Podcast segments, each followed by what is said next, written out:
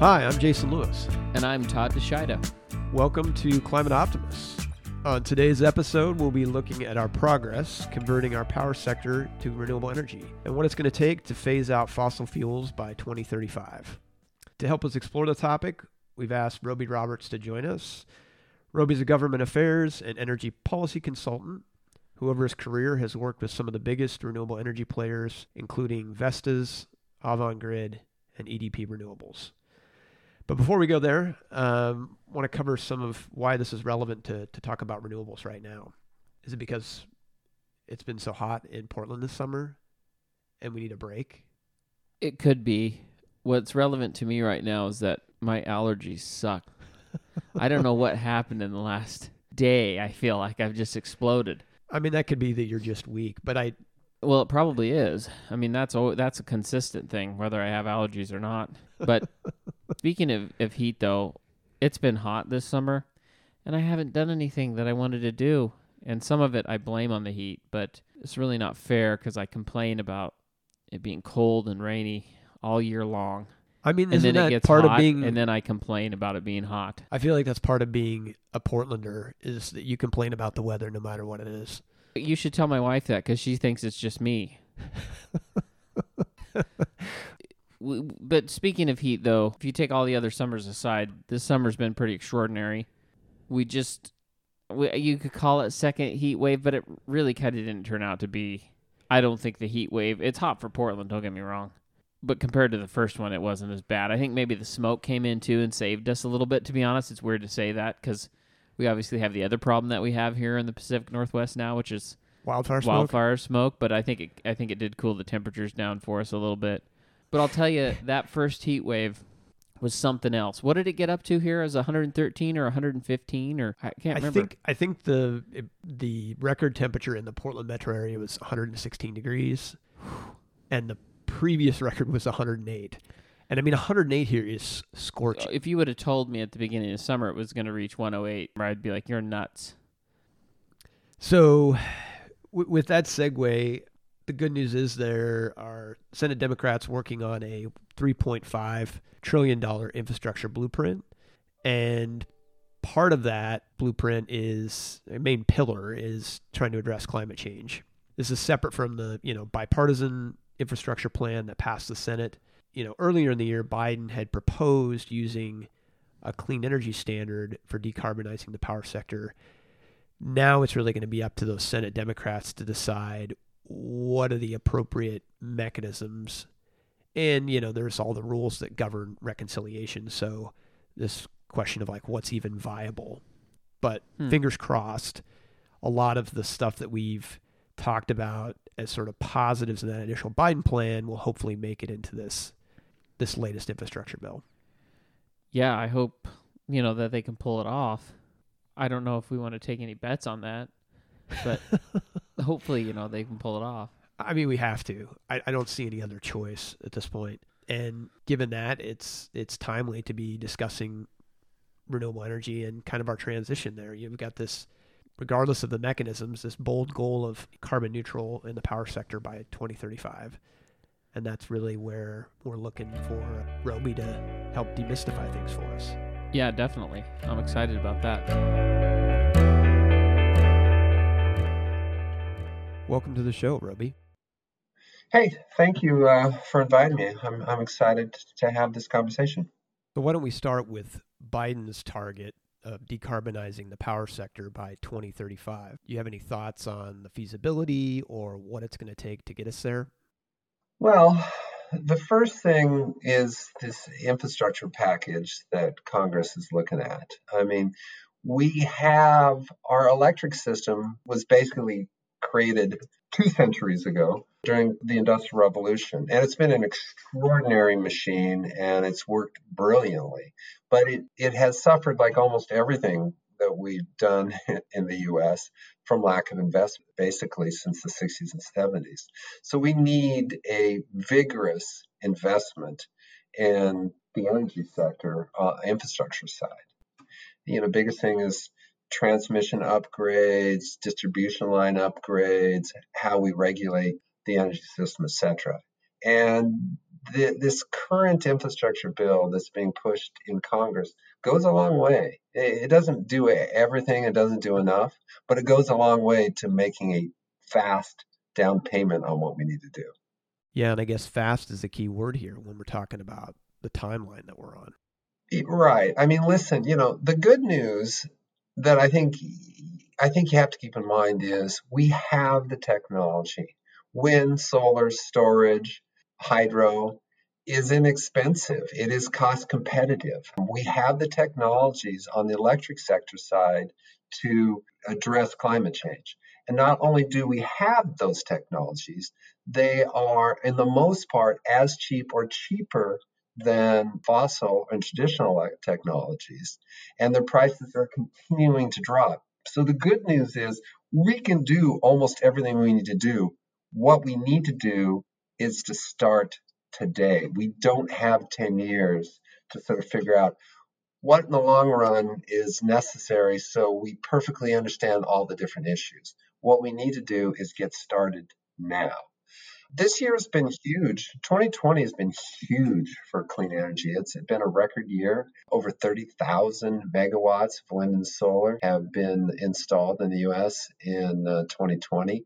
But that is just a down payment. We need to do that year in and year out till 2035. And we also, in the last five or six years, have to double and triple that amount.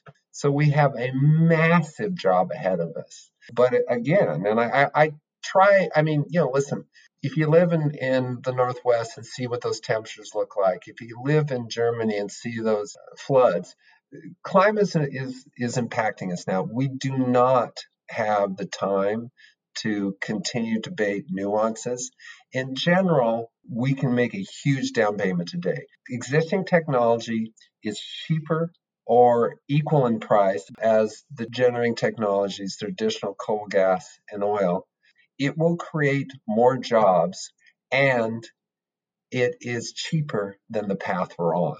Those are all huge statements, and they're true.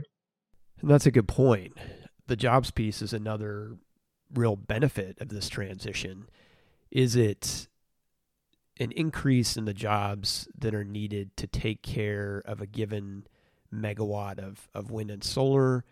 Or when we're talking about jobs, are we talking about the increase in manufacturing jobs or construction jobs, or even the build out of all this infrastructure that we're going to need on the transmission and distribution side? Well, it's sort of all the above. Certainly, there are a number of jobs in, in coal and gas and nuclear, and they've been around a long time, and they're well paying jobs. And renewables are different. I mean, we have a huge infrastructure investment that needs to be made. We really need to upgrade the grid, both at the local level and the big transmission and the distribution within cities need a complete overhaul and investment and that's big. And wind has wind and solar have a tendency to have lots of construction jobs, but they're not as many op, uh, operation jobs as as you do sort of a central station coal and gas and oil plants. But the amount that we're talking, the amount that we need to do will offset that greatly. Plus, there's lots of manufacturing jobs that needed. So through infrastructure manufacturing and operation and construction, there are more jobs high paying jobs, good jobs that clean energy will provide. So you've mentioned the need to modernize our grid infrastructure. I'm wondering if you can give folks some more context in terms of what that actually means. Are we are we talking about replacing segments that are wearing out, adding additional transmission capacity, or are we talking about better integrating regional systems given what happened in Texas earlier this year with the cold snap? The answer is we, we basically create a very reliable system that its sort of backbone or design concept was created over 100 years ago. And we need to modernize that. The old energy system is carbon based, it is not necessarily efficient and isn't it doesn't use modern technology to the level that we need. The new grid needs to be efficient, it needs to be low carbon, and it needs to be smart. And so we basically need to turn over the past to the new age infrastructure. And, and, that's true in almost every industry. And what we've really done is we've just sort of added, fixed, and patched things up, and we don't have the proper uh, regulatory regimes, etc. And we need to sort of step back, incrementally modernize all those systems so we can engage the future. If we do that, we will create a less expensive, low carbon future that we need. It doesn't, a lot of these things that we need to do, many of them are regulatory. They will require a lot of investments, but those can be done over time. And the generators is basically you're creating loans. As you generate electricity with the new energy system, you can start paying this back. So a percentage of the generation will pay for the system over time. So basically, you're creating a revolving fund to pay society back and the investments that you make. I mean, I get excited hearing you talk about this transformation. I know I'm a bit of an energy nerd, but you know, the fact that we have the technologies we need, wind and solar are cost competitive, and that there's economic benefits in addition to the environmental one.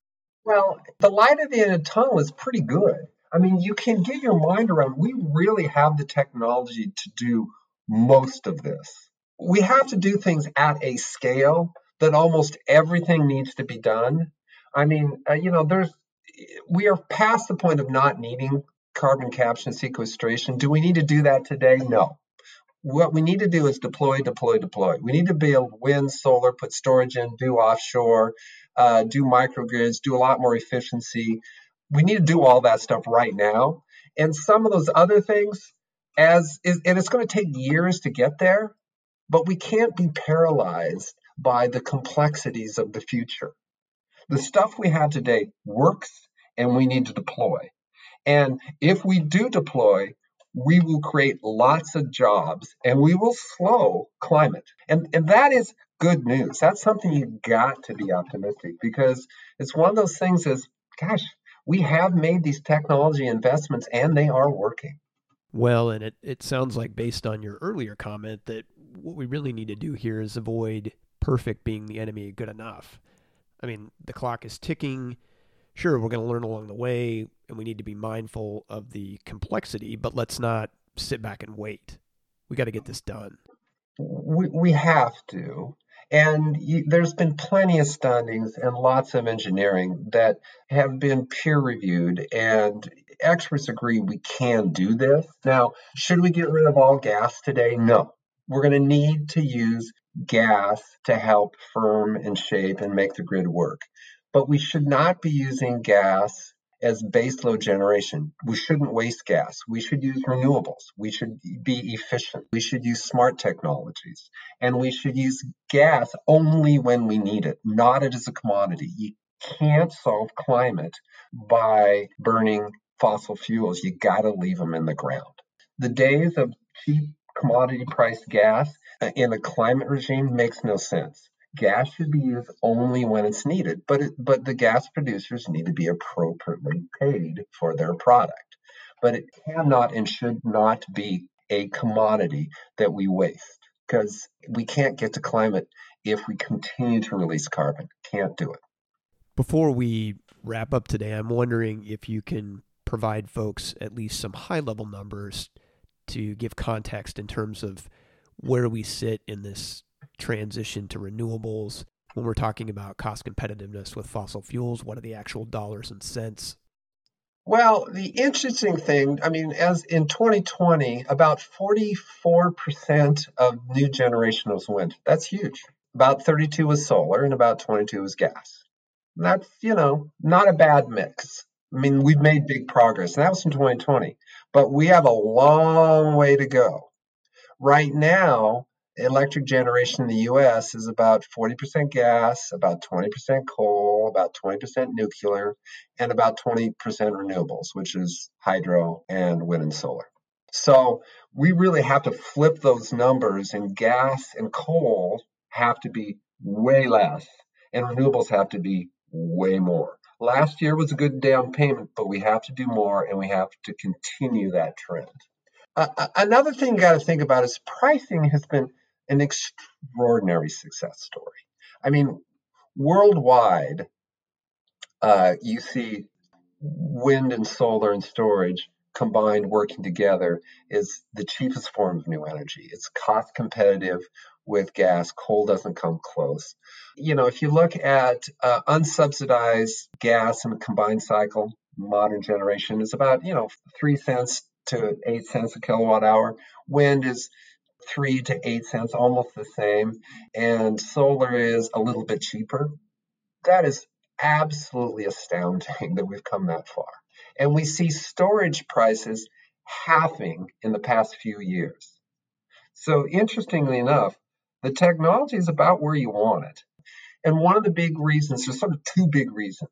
One, sort of R&D, the technology is getting better, partially because we've done research, but we've done lots of manufacturing and we developed supply chain. And so we've gotten smarter about this. So we've had a run at doing really scale manufacturing, and the prices have come down. Like wind prices in the past 10 years have come down like 80%, and, and solar is even higher, and storage is even higher than that. Gas prices have also come down too, but not nearly that much. So again, you know, I mean, that's amazing when you think about where we started. It is extraordinary. And you know, listen, it is depressing to see 120 degree temperatures on the west coast of the United States. It is, is hard to get up in the morning at times. But then I think about how much progress we've made on the electric generation side. We do have some answers.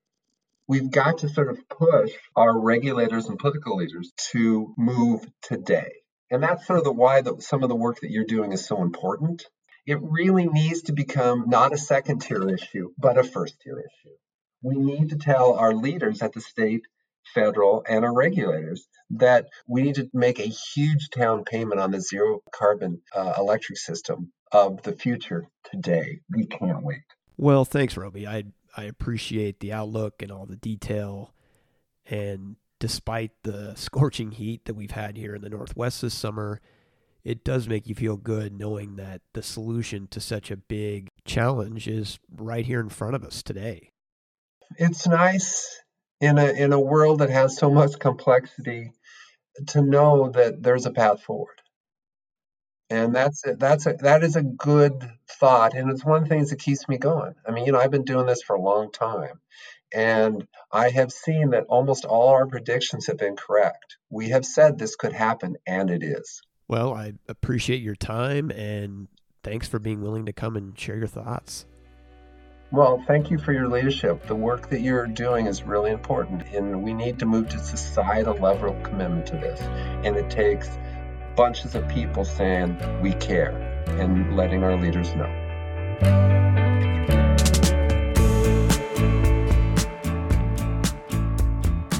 So, listen to that interview, Todd. What do you think? Well, I was really impressed that you know someone that is that intelligent. Thanks for the nod. Uh, but seriously, though, it was cool to listen to someone who obviously knows a lot about these topics and is a really good speaker and knows how to break this down into the essential points. I mean, he was just a, a really great guest. Now, I guess I've sort of talked him up as much as I should, but about what he said, there was a lot of hope in what he ta- the way he talks about this, which I think is important. Um, totally because it's easy to just say, "Oh, we're done for," you know, we're, we're screwed. But the way he talks about it was just awesome, and he has a lot of information on these are the things we got to do right now, and what's good, but the good news is that they're possible. and We can do them, right? Right. The technology's on the table. Yeah, it's there, and you know, the, one of the things that surprised me was when he started talking about the cost of the different power sources, you know, the, the renewables versus, you know, our traditional sort of carbon based power generation and that they're competitive or even less because you know that's one of the biggest things from you know the folks who really don't want to do this stuff is they don't feel like it's viable it can't be done it's too expensive the return's not good enough. Right. And kind of really shoots all that down yeah, he basically just blows a hole in all the bullshit fossil fuel lobbyist talking points. And yeah, and demonstrates that like, you know, we're at a point where it's truly cost competitive. It's not like well, we, this is better for the environment, and so we should do this. It's it's at a point where even if you are just focused on dollars and cents, it makes sense. Yeah. I like he uses the word deploy. we need to deploy now. I mean, if there was a person who could be a motivational speaker for renewable energy, it, it would be Roby. Yeah. He's very honest too though about, you know, one of the, he mentioned kind of the jobs thing and and how that'll be different. You know, him talking about gas. I think people when they think about environmentalists, they think like we're all, you know, in a hammock up in a tree like talking about gas is the devil or whatever, you know, and he's like, you know, gas has its place, but we should use it for these purposes and then those people should be compensated adequately though right. not like we're going to put gas out of business you know what i mean it's it's Well, he's a trying to use it all yeah in, in a in a real sense saying that you know gas isn't just going to completely disappear but we should try to use it sparingly and leave as much of it in the ground as we can For sure. I think his point about using it really just where we need it to firm up renewables is is the key point. You know, I think this all leads to the question that we try to answer on these these pods is like, well, what can we do? right And I would sort of frame it as like there's kind of the urgent action, which is calling your member of Congress. It's not sexy. It feels awkward. It feels like it's hard, but we all need to do it. And we need to be telling them that it's part of this $3.5 trillion package, that we need to put a price on carbon and we need to continue all of those existing renewable energy tax breaks so that you've got you've got the carrot and you've got the stick and together you know hopefully it leads to that year after year increase in deployment that that Roby was talking about. And then the second you know the second action that is something we can each do in our own lives is if your utility offers a voluntary renewables program you should sign up for it. They're a little bit more expensive but there's value in that and you know helps drive further acquisitions of renewables. And so you know if you're looking for an easy thing to do in sort of your personal life you know sign up. Yeah. You're It's- signed up right? I am signed up and i don't i don't know that i've of course i don't think i pay the bill so but i, I I haven't noticed like some huge difference, but it feels good knowing that you've at least done some of your part to try to support renewable energy on your the grid that you're on. totally and if you buy that ev you can have peace of mind that you're filling it with power that comes from renewable sources Exactly. We've got it all figured out for you. So, with that, we'll, we'll wrap it up for today. Thanks for tuning in and come back next week for more climate solutions, reason for hope, and ways each of us can make a difference. Climate Optimists is made possible by Climate Stewards Collective. You can find us on the web at climateoptimists.co. That's climateoptimists.co. Follow us on social at Climate Stewards Collective.